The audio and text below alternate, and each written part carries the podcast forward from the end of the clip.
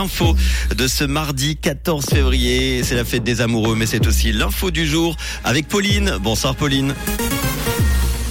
Bonsoir à tous. Le prix des logements a continué à augmenter en Suisse. À Genève, le burkini va être autorisé dans les piscines de la ville et du beau temps attendu demain matin.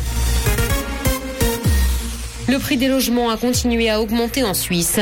Les tarifs ont bondi de 6,4% en 2022, soit presque autant qu'en 2021. C'est ce qu'a indiqué l'Office fédéral de la statistique.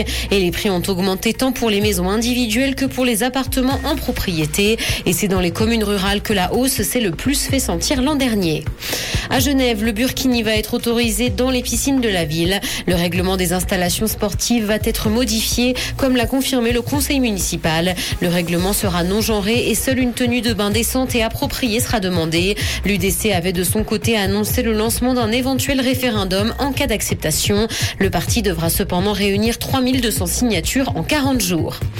Prévention du tabagisme, le Tessin interdit la vente d'e-cigarettes aux moins de 18 ans. Le Grand Conseil tessinois a approuvé une modification de la loi qui assimile les e-cigarettes aux produits du tabac traditionnel. Dès le mois de juin, la vente aux personnes de moins de 18 ans sera donc interdite dans le canton. Par ailleurs, l'interdiction de fumer à l'intérieur des bâtiments est étendue aux cigarettes électroniques. Dans l'actualité internationale, les droits des femmes sont en recul dans le monde. C'est ce que montre un rapport de la Fondation française Jean Jaurès et de l'association féministe Equipop. En cause notamment l'arrivée de la droite et de l'extrême droite à la tête de plusieurs pays. Si le rapport parle du sort tragique des femmes afghanes ou iraniennes, il pointe également les pays occidentaux comme les États-Unis ou encore la Pologne.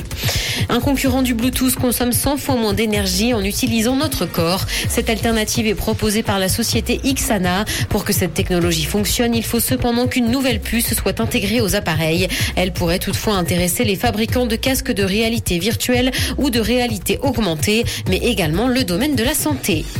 Carnet Rose, Ryan Reynolds et Blake Lively ont accueilli leur quatrième enfant. L'actrice avait montré son ventre rebondi au mois de septembre et a accouché depuis dans le plus grand secret. Une photo postée sur les réseaux sociaux la montre le ventre plat. Aucune information concernant la date de son accouchement ou même sur le bébé n'a encore été révélée par le couple. Le ciel sera dégagé ce soir et il fera beau demain matin. Côté température, le mercure affichera 2 degrés à Nyon et Yverdon ainsi que 3 à Lausanne et Carouge. Bonne soirée à tous sur Rouge. C'était la météo, c'est Rouge.